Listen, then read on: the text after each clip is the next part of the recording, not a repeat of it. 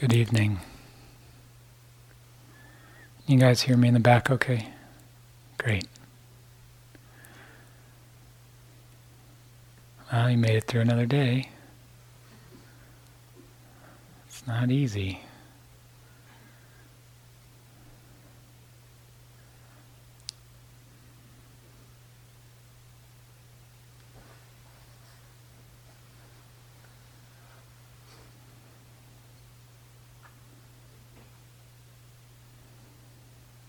It takes a lot of courage, I think, to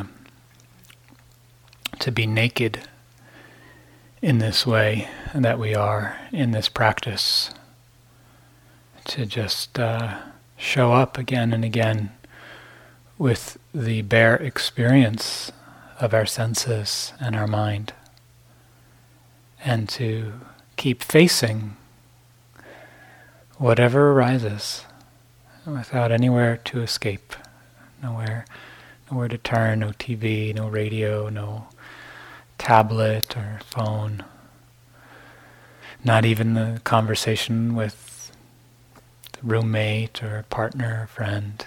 You know, it's really just you and the mind and the body.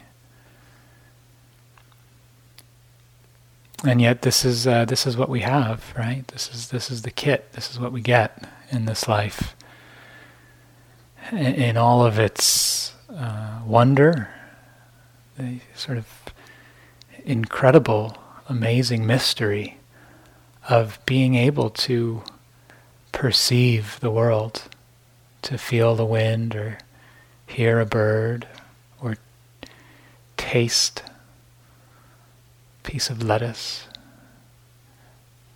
and all of the insanity of this mind. Yeah, how many worlds did you visit today? Right? How many highs? How many lows? How many totally boring neutral zones?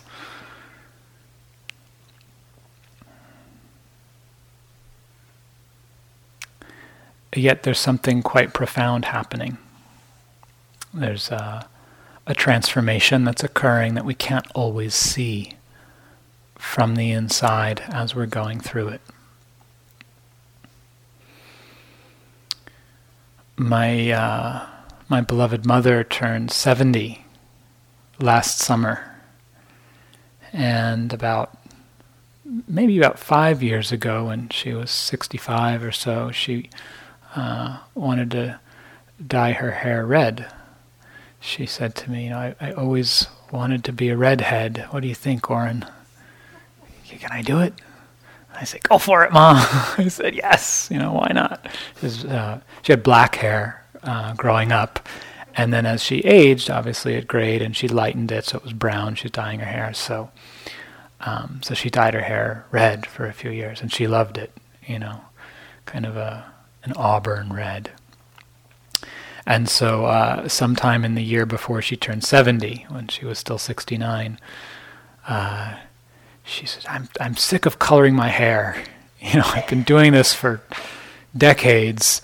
I'm thinking of just letting it go natural, just going gray, but I'm really scared. I don't know if I can do it. What do you think, Or? I said, Mom, go for it. It sounds great, I'm sure it'll look awesome, really. Go for it. So she did. And she loves it. It's just this bright silver. It's beautiful. And it's fascinating, because there's this very kind of young joy in allowing herself the fullness of being just the way she is. So those who have lived that many decades tell me that it's one of the privileges that one earns, to just not worry so much about the judgment or thoughts of others, and be able to just be yourself just the way you are. We don't really have to wait, though. You don't have to wait to just let yourself be exactly the way you are, and for that to be enough and for that to be joyful. And that's one of the gifts of this practice, is that it allows us to discover that and to really fully inhabit our lives in this way.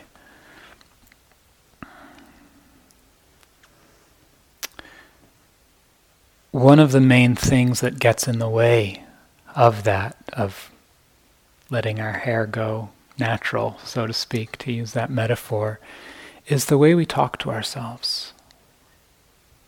The way we talk to ourselves inside. So think back on these last 3 days that you've been here. And just imagine for a moment what these last 3 days would have been like had there been no self-judgment, no self-disparagement, no self-doubt, no not good enough, no can't do it, no I don't get it.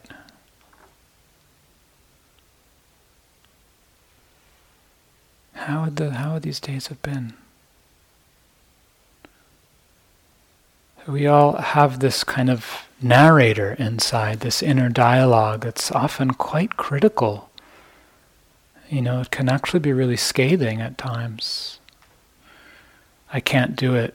Everyone's getting it but me. There's something wrong with me. Or then it starts to turn into the, you know, you're no good at this.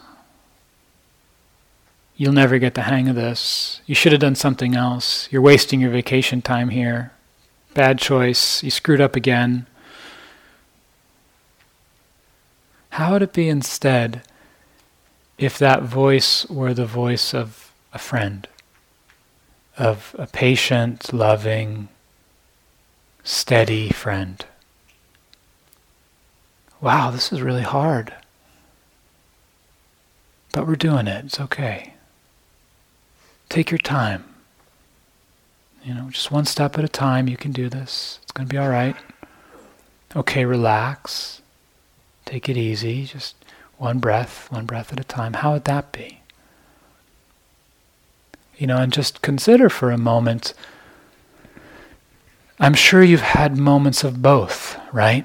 Inside, where there's that like, yeah, you're not here, that sort of digging voice, and then the other side, the kind-hearted, patient, loving, more accepting, even if just a glimpse of it sometimes, right? It's just different worlds, just night and day, right? Sometimes it can seem like meditation makes us a meaner person. It's like, God, I thought I was so nice, or I thought I was so sane, and then all of a sudden I come to this, start meditating, and I'm a nutcase. There's something wrong with this practice. It's not me. It's like all the crazies come out. I'll talk about this a little more later. I spent some time living at some of the Buddhist monasteries in our tradition, and the abbot was away at one monastery for a while, and one of the monks started having some crazy ideas, and one of the other guys said, yeah, when the abbot leaves, all the squirrels come out. It's like, you know, it's like you get in there and like all the crazy stuff starts bouncing off the walls. One of the yogis in one of my groups today called it her secret brain. It's like my secret brain comes out, you know, the things that we don't let ourselves see or hear so often in our lives. Because we keep our attention occupied somewhere else, doing something else. But then we peel all that away, and the mind is kind of laid bare. And we start to see, like, what's running in the background a lot of the time. And a lot of the time it's not so pretty. So all this angst and dis-ease in there, this boredom and annoyance and restlessness and hankering, wanting something, all the hindrances that Annie talked about last night. And then you just kind of watch it, and it's exhausting, just kind of being with all of these crazy characters in there. But you know, it's not just you. Really, it's not. That's why we can sit up here and do this. I think, I'm not sure if it was Winnie maybe who was saying the other night that once you get in there, our minds are all the same. They're all working in the same way. So you go back to the early texts in the Theravada tradition, and you read about the Buddha's enlightenment. And for anyone who's familiar with the story, it wasn't pretty when he sat under that tree before he was awakened. He was visited by a lot of really dark forces. And one of the strongest ones right before his moment of awakening was the voice of doubt, of self-doubt. It's personified in the text as Mara, but it's that voice that said, "Who do you think you are? Who do you think you are to be sitting here trying to get enlightened, trying to wake up? What right do you have?" And this this image that we have here and is kind of all over the world is his response to that question. Is he reached down and touched the earth. The earth is my witness.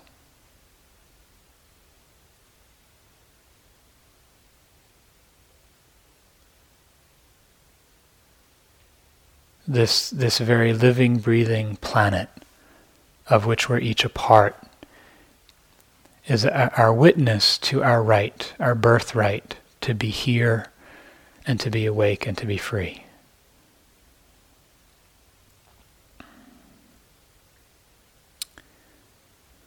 James Baldwin, who's one of the great authors and poet, playwright, and social critics of the 20th century, said, "Not everything that is faced can be changed, but nothing can be changed until it is faced." And that's what we're doing here, is we're facing everything. And not all of it can be changed. Some of it can and will be, but all of it can be released. All of it can be freed from the heart. So tonight happens to be a very auspicious night to be on retreat. It's the full moon, which in many traditional cultures, the Buddhist culture being one of those, is a lunar calendar, and so each full moon is a different sort of phase. And this particular full moon is something called Magha Puja. Magha means great, and puja means offering. And this particular full moon commemorates a day in the Buddha's life where it's said that 1,250 or sometimes 1,000 arahants, fully awakened beings, of his disciples spontaneously gathered together for a teaching from the Buddha.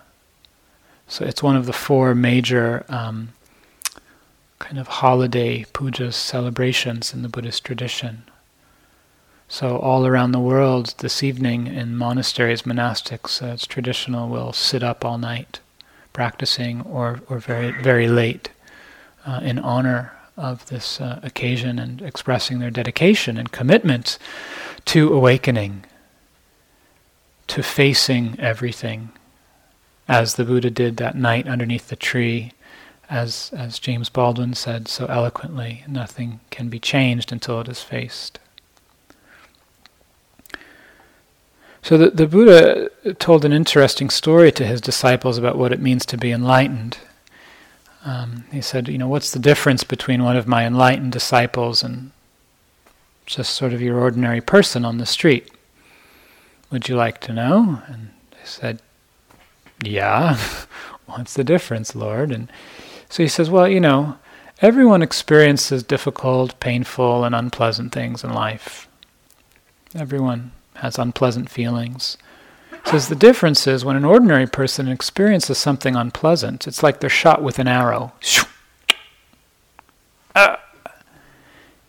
Is that ordinary person being shot with one arrow shoots a second arrow. They lament and beat their breast. Why me? Oh, how awful, how terrible, this shouldn't have happened. And in so doing, they shoot a second arrow and make it worse. He says an awakened being is hit with one arrow, unpleasant feeling, painful, difficult things. But it stops there. They don't shoot that second arrow. And that's the difference. So we can't get away from unpleasant things. And if you're here thinking that this practice will free you from all unpleasant things in your life, you're in for some disappointment. But it can free you from that second arrow, from the unnecessary pain that we inflict upon ourselves by reacting. That second arrow is what we do with the things life brings us. It's how we respond, how we relate to that first arrow.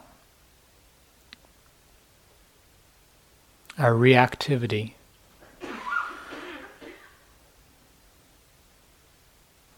So this extra layer of reactivity that we add, that gets us so kind of caught up and entangled, one of the most common ways that this shows up and that we can see very clearly in our meditation practice is how we talk to ourselves, that inner narrator. You know, what's it doing in relation to whatever's happening? And much of the time, it's shooting lots more arrows. It's just pulling them out of the quiver, you know? This sucks, I hate this, I can't do this, this is no good, I'm never going to get anywhere. Arrow after arrow after arrow, right? It's riding on this wave of reactivity in the heart. Sometimes we don't see the reactivity in the heart, but we hear its voice. So that voice keys us in to what's going on inside. One yogi was talking about saying, you know, I feel actually for the first time on retreat like I feel okay. It's like everything's fine. And then I start worrying, there must be something wrong. I must be doing something wrong because I feel okay. It's like we're so conditioned to expect to suffer that as soon as it stops, we kind of get destabilized. Or another yogi was saying like, you know, so it's meditating and then the mind wanders away from the breath and then I notice and come back and I wasn't judging myself. It was just, okay, fine, just start over again. And then in the absence of that judgment, the judgment arose, you must not be working hard enough. You should probably be trying harder because you're not judging yourself. Again, it's so ingrained to do that, to shoot that second arrow.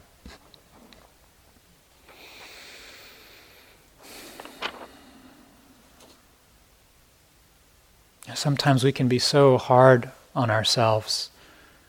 When you listen inside or look inside, often we'll say things to ourselves that we would never, ever say to someone else.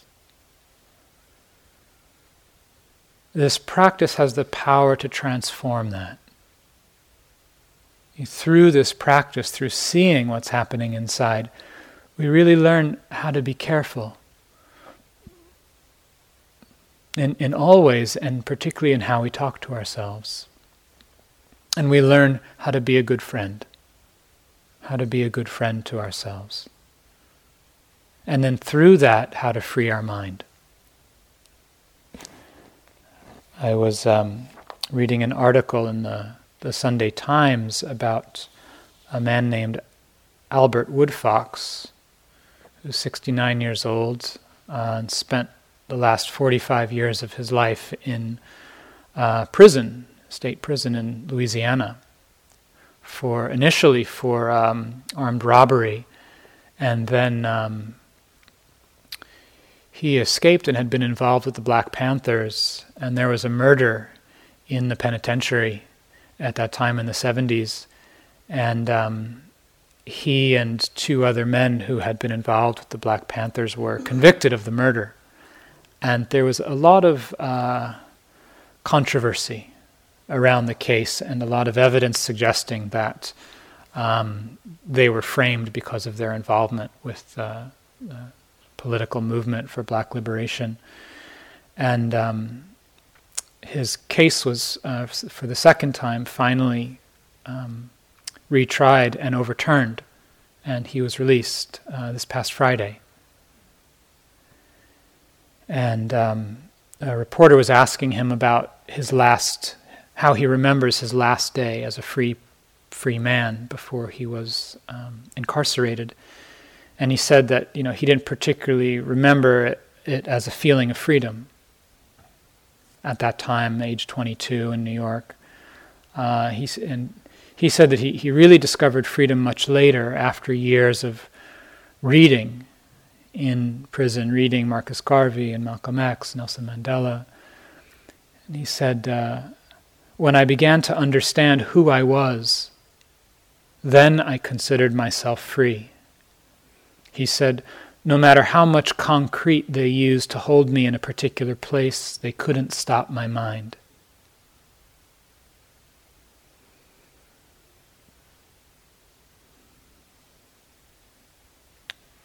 So this is the potential of our human spirit.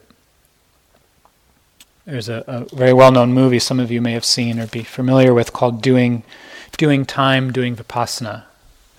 Maybe it's Doing Vipassana, Doing Time, about Vipassana retreats in prisons. And there's a very famous book, We're All Doing Time. And this analogy of, you know, that we might not be in a prison, a physical prison, but we all live within the prison of our own mind, the prison of our own concepts, the prison of our own biases and tendencies and habits. And that's the true freedom, the inner freedom of the mind and of the heart that we have the potential to realize in this life. So this practice it's a kind of training, or rather a retraining of our mind.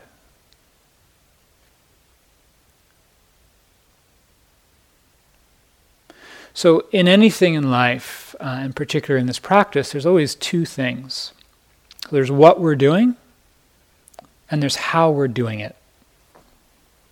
So there's your meditation technique, you're focusing on your breath, you're feeling, you're walking, and then there's how you're doing that, how you're relating to it, how you're engaging with it. And how we're practicing is very important. In some ways, it's more important than what technique we're practicing. As the saying goes, practice doesn't make perfect, right? Practice makes permanent. What you practice will be what you recondition. This is a verse from the Dhammapada, the collection of quotes from the Buddha, who said, whatever harm an enemy may do to an enemy, or one who hates do to another, an ill-directed mind inflicts on oneself even greater harm. Neither mother, nor father, nor any other relative can do one greater good than one's own well-directed mind.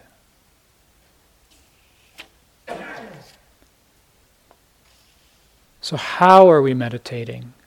How are we doing this? What's that inner voice?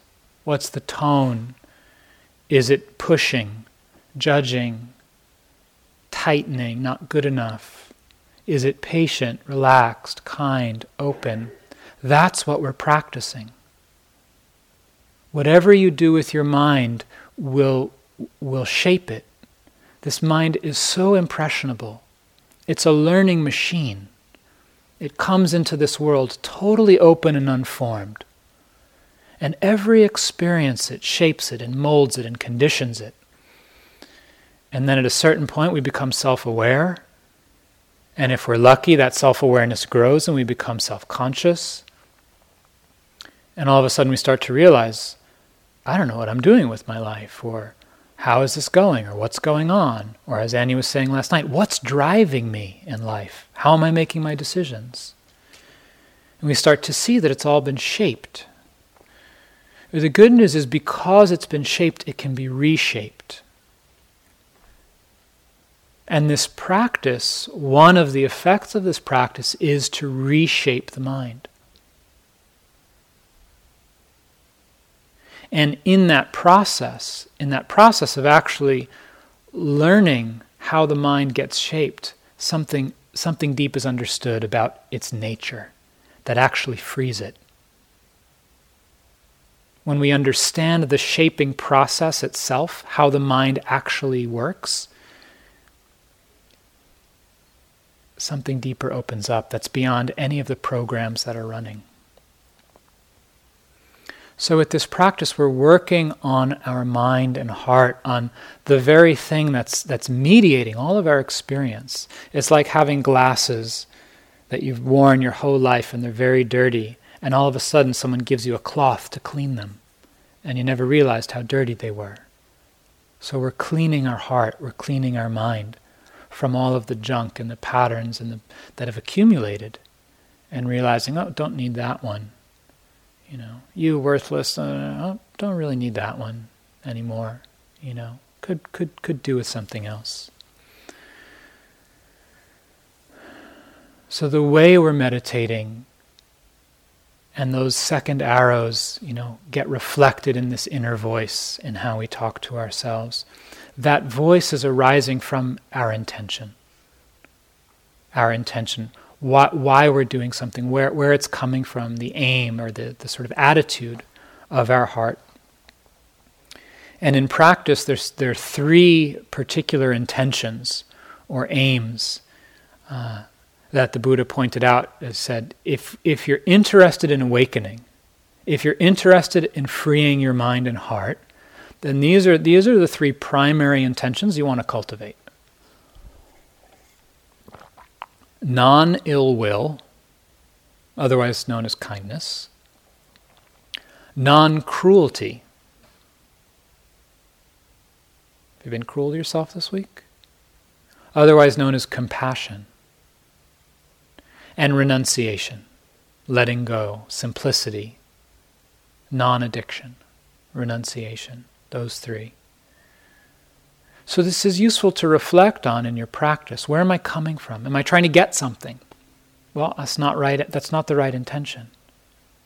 If what you're wanting is to wake up and free your heart. Letting go, renunciation, simplicity, that's the right intention. Are you beating yourself up? Well, that's cruelty, that's ill will. That's not going to take you in the direction of liberation. It might work in other contexts to motivate you or get things done, but it's not going to work here. Kindness, compassion, that'll work.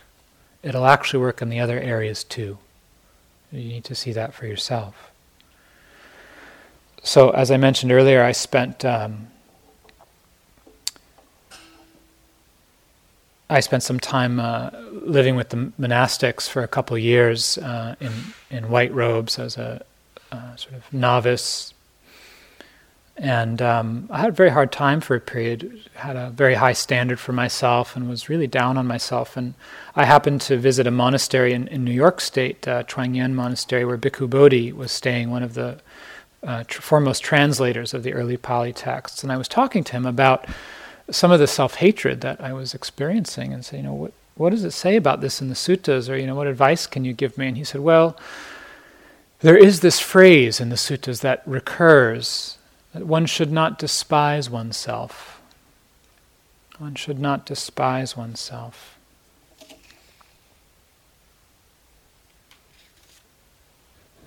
So this is about our intention. How are we relating to ourselves? So we can turn the tide. We can really shift this whole pattern of this inner tone from one of negativity rooted in ill will or cruelty or all of the other unwholesome intentions to one of kindness and compassion and patience, to actually one rooted in awakening. And the way of doing that is twofold. On the one hand, it's actually seeing the negative voices, really facing them. And on the other hand, actually cultivating and strengthening the right tone, a more conducive attitude. So I want to spend the rest of our time just talking about some ways to do this, some of the ways to really see and work with those negative voices and then actually cultivate their opposite and actually bring that positive, more gentle and supportive tone of a friend in to our practice. Because the mind thinks. If you haven't discovered this, it's right. That's just what it does. So we're not going to make the thoughts go away. That's not the point of the practice. So when the thinking is present, we might as well use it at times for our benefit. Actually engage it to support us rather than to work against us. So being careful how we talk to ourselves. Not just here, just like really in our life, really starting to notice, how am I talking to myself? One of the ways to do this is to just have a question. It's like, what's the tone? What's my tone here? You know, what's the tone of this voice? And is that one I want to trust? Is that one I want to feed? Is that a voice I want to continue to encourage to be around? Or is that one I want to let go of? Is that one I want to not feed, to not give attention to? It can sometimes be helpful to start to actually track what the top stories are that it throws up. You know, what's the playlist of self-judgment that runs? You know, is it the doubt? Is it the not good enough? Is it the, I don't get it? Not trying hard enough, I can't, really. And sometimes to actually really listen carefully to what the voice is saying so that you could actually write it down or tell it to someone else word for word. Because sometimes it's so subtle that we can't actually really even hear it. It's just kind of this little voice in the background. I had a very powerful experience of this on my first 3-month retreat here. I was doing walking meditation right out front here on the grass. And I was practicing very, very diligently. A lot of continuity of practice, every sitting, walking in between, all of the moments as often as I could, being really, really present. My mind was really into the walking. But there was a little bit of strain, a little bit of struggle in it that I couldn't quite, get. And the bell rang for the sitting, and I kind of paused. I'm just going to keep walking. There's something here, and just lifting, moving, placing, lifting, moving. Very, very slowly, and just listening and looking, feeling patiently, lifting, moving, placing, lifting, moving. And then finally I caught it. There was this little voice in the back of my mind, lifting, moving, placing. Not quite good enough. Lifting, moving, placing. Still not good enough. Could have been better. Not present enough. Not mindful enough. Does this sound familiar? I saw it so clearly. I just started weeping. Because what I saw was not just that moment, but the tide of not good enough that had been running through my whole life. That voice in everything, nudging, nagging, pushing behind me, not quite good enough, not quite good enough. I faced it, I really saw it, and there was a lot of sorrow that came with it, but it was liberating. And ever since that moment, that voice has not had power over me.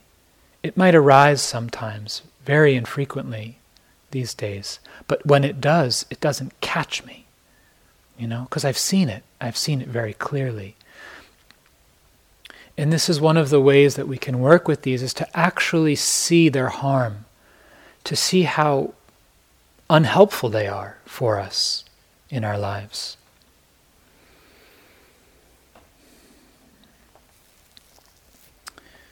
It's useful to use humor sometimes, give it a name,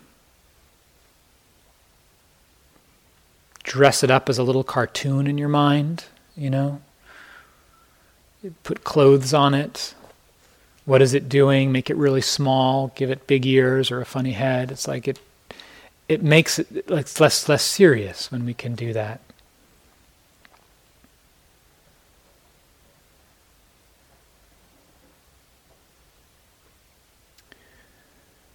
Ultimately, really just seeing these voices is the primary means. Just bringing the mindfulness, just the bare awareness of them. And when we come back into our direct experience in any moment, a sensation, a sound, a breath, there's no doubt. There's no judgment. In the moment of knowing something directly, is there any doubt? In the moment of feeling an in-breath, is there any judgment when you're actually with the breath? Not the moment afterwards, the moment of the breath, right? It's just that. Sometimes it's important to just let it be in the background, to not give it any attention, like a radio that's just on, or a TV in the other room that you're not watching. It can be there. You just don't pay attention to it. Put your attention somewhere else. That's a very useful way of working with it sometimes. Sometimes really contacting the state. You know, what's underneath it? Is there fear? Is there sadness? Is there pain? Is there confusion? Actually inquiring a little bit and sensing what's going on here inside. You know, there's the voice, but what's it riding on? What's the energy? What's the emotion or the state? And then to actually meet that and be with that.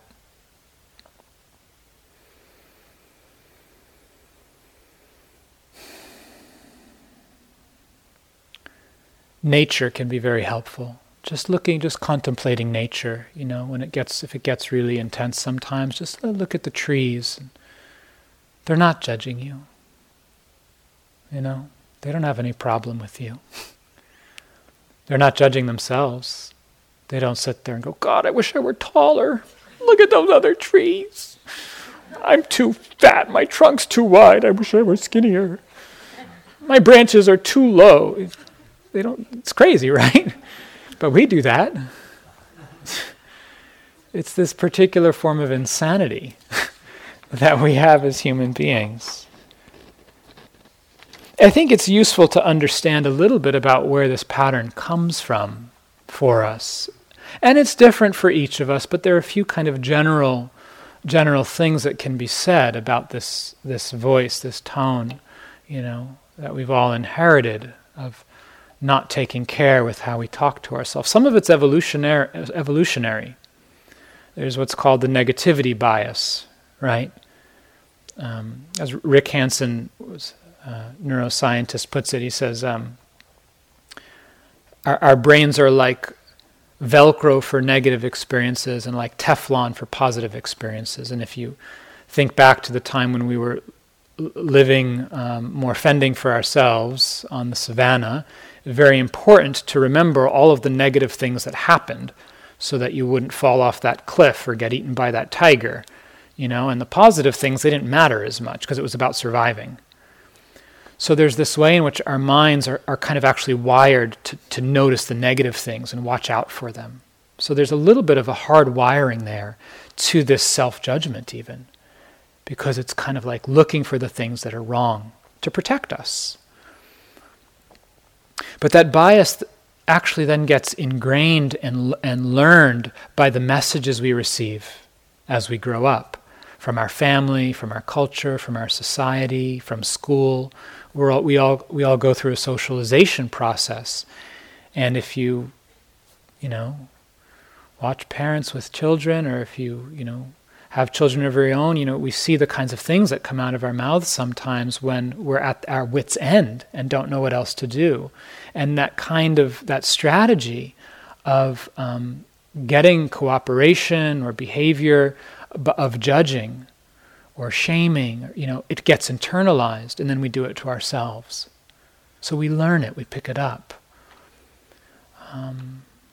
Our self-worth gets tied in with things, how much we can perform or do or become or have, how much we succeed, you know, and so then that becomes a measure by which we judge ourselves,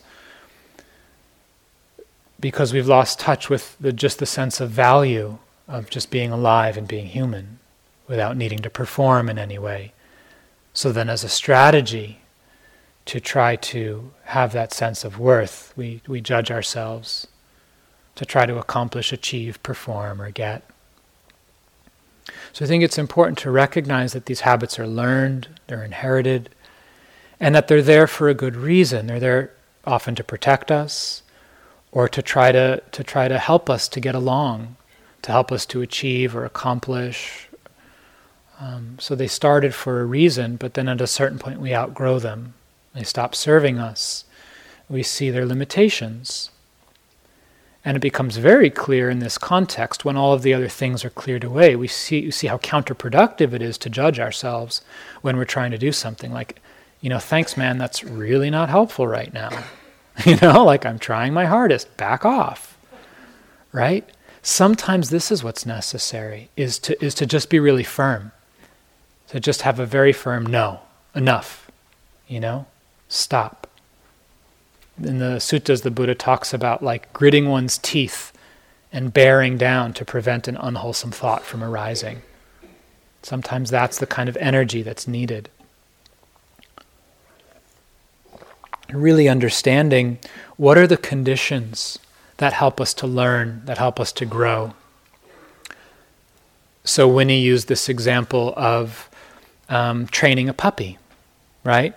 And you love that puppy up. You give it treats when it does what you want. You don't beat it. That's going to be a very disturbed puppy. It's not going to, you know, do what you want so well. You think about trying to teach a child mathematics. If every time the child gets a problem wrong, you berate it and you know, tell him or her how stupid she is and how she's never going to get it and why do you even try and you probably shouldn't have even come to school today, that kid's not going to like math, you know? But if a child gets a problem wrong and you say, oh, now that's interesting. How did you get that answer? Because I get a different answer. Show me what you did. I'm really curious. Let's look at this together. No problem, right? So we learn when there's a sense of safety and we can relax. We learn when there's a sense of novelty. Oh, there's something new. And we get interested. It gets fun. So these are the kinds of conditions we want to support and create for ourselves in our practice. Safety, relaxation, interest, novelty. Encouragement. So the reason we've been saying this return of awareness, let it always be a good thing, as Winnie said on the first day, is that when we do that, it creates a positive feedback loop. The more we come back and are met with that kind of encouragement, the more we want to come back. Because, hey, it's good to come back. I get a treat.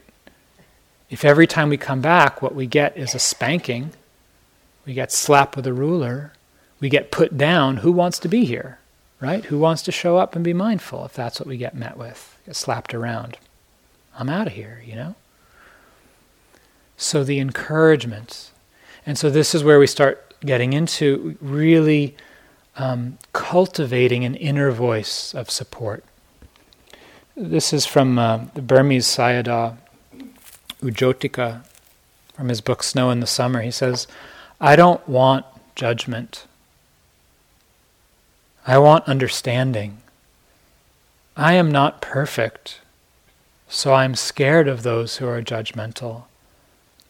I've done a lot of unwholesome things in my life, but I don't blame myself or others. I'm trying to practice, and I'm happy about that. So just this kind of loving acceptance. One of the precepts is about right speech, noble speech, which in the context of our lives means not just not lying, but not using harsh speech. Speech that's true, that's useful, that's kind, that's appropriate and timely. So how much is our inner speech right speech? Speech that's true. You can't do this. Is that really true? You're not good enough. Is that kind? Is that useful? You know? Is this the right time to be engaging in that kind of critical analysis? Probably not. So the Buddha says, abandoning harsh speech, one speaks such words as are gentle, pleasing to the ear and lovable, words that go to the heart, are courteous and desired by many, words that are agreeable to many. How lovely it would be if those were the words that were flowing inside, yeah? Agreeable, courteous, kind, gentle, pleasing, lovable. We have this primal need for acceptance and love and belonging. We can actually meet that need within to a certain degree in this tone, in how we speak to ourselves, in our practice and in our life, having right speech with ourselves, and really starting to learn how to be a good friend, how to support our meditation practice with that voice rather than judge it. One of my first meditation teachers gave us a piece of advice. He said, "Learn to be your own best friend." What a lovely idea, you know. The Buddha said something not that dissimilar. He said, his attendant Ananda said, it seems like the spiritual friendship is the half of the holy life, half of this path. And the Buddha said, don't say that, Ananda. Spiritual friendship is the whole of this holy life. It's the whole of this path of practice. That phrase can be understood in a few different ways. A literal meaning that our friendship with one another is an essential and complete part of the path. It means that friendship with that which is beautiful and wholesome is the whole path, the wholesome states of mind. But it also means that friendship with ourself. That's another meaning of it, that friendship with ourself, learning to be our own good friend is the whole of this path. So can we develop a kind of inner vocabulary of awakening, an inner vocabulary that supports us, you know, that says, it's okay. Just those two words, it's okay. Or take your time, slow down, just go slow, relax, nowhere to go, nothing to do, just relax.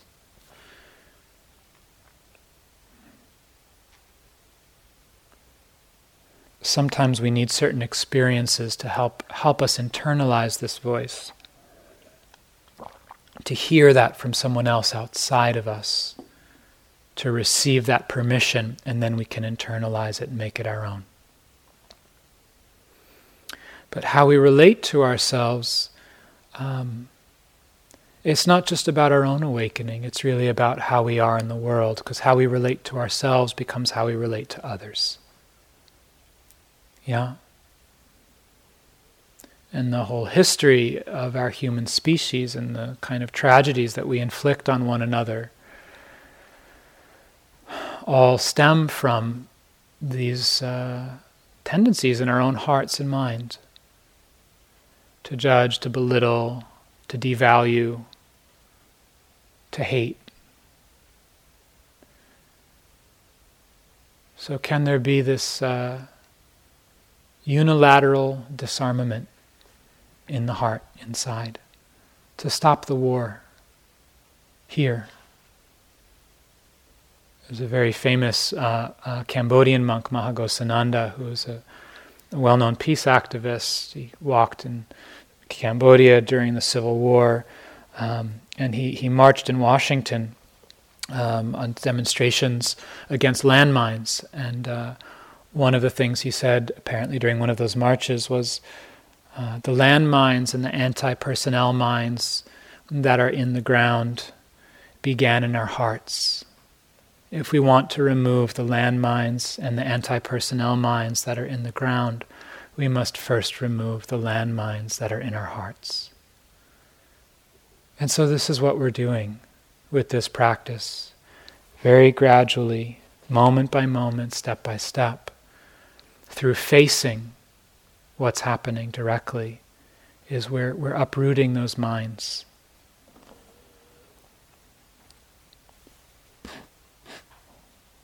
Oh, this is from Mother Teresa, who said, "Let us not use bombs and guns to overcome the world. Let us use love and compassion. Peace begins with a smile.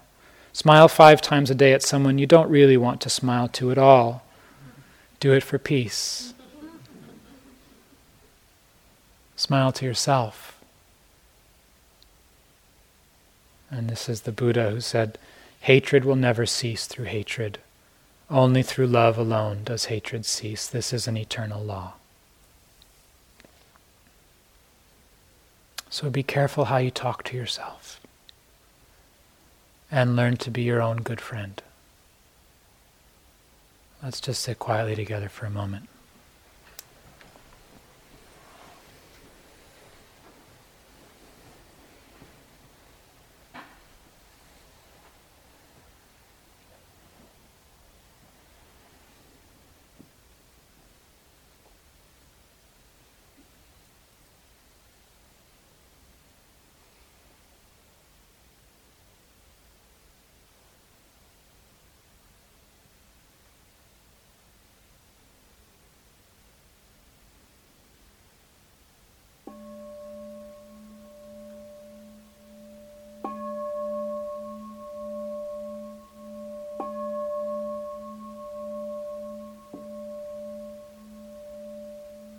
So thank you for your practice and for your kind attention.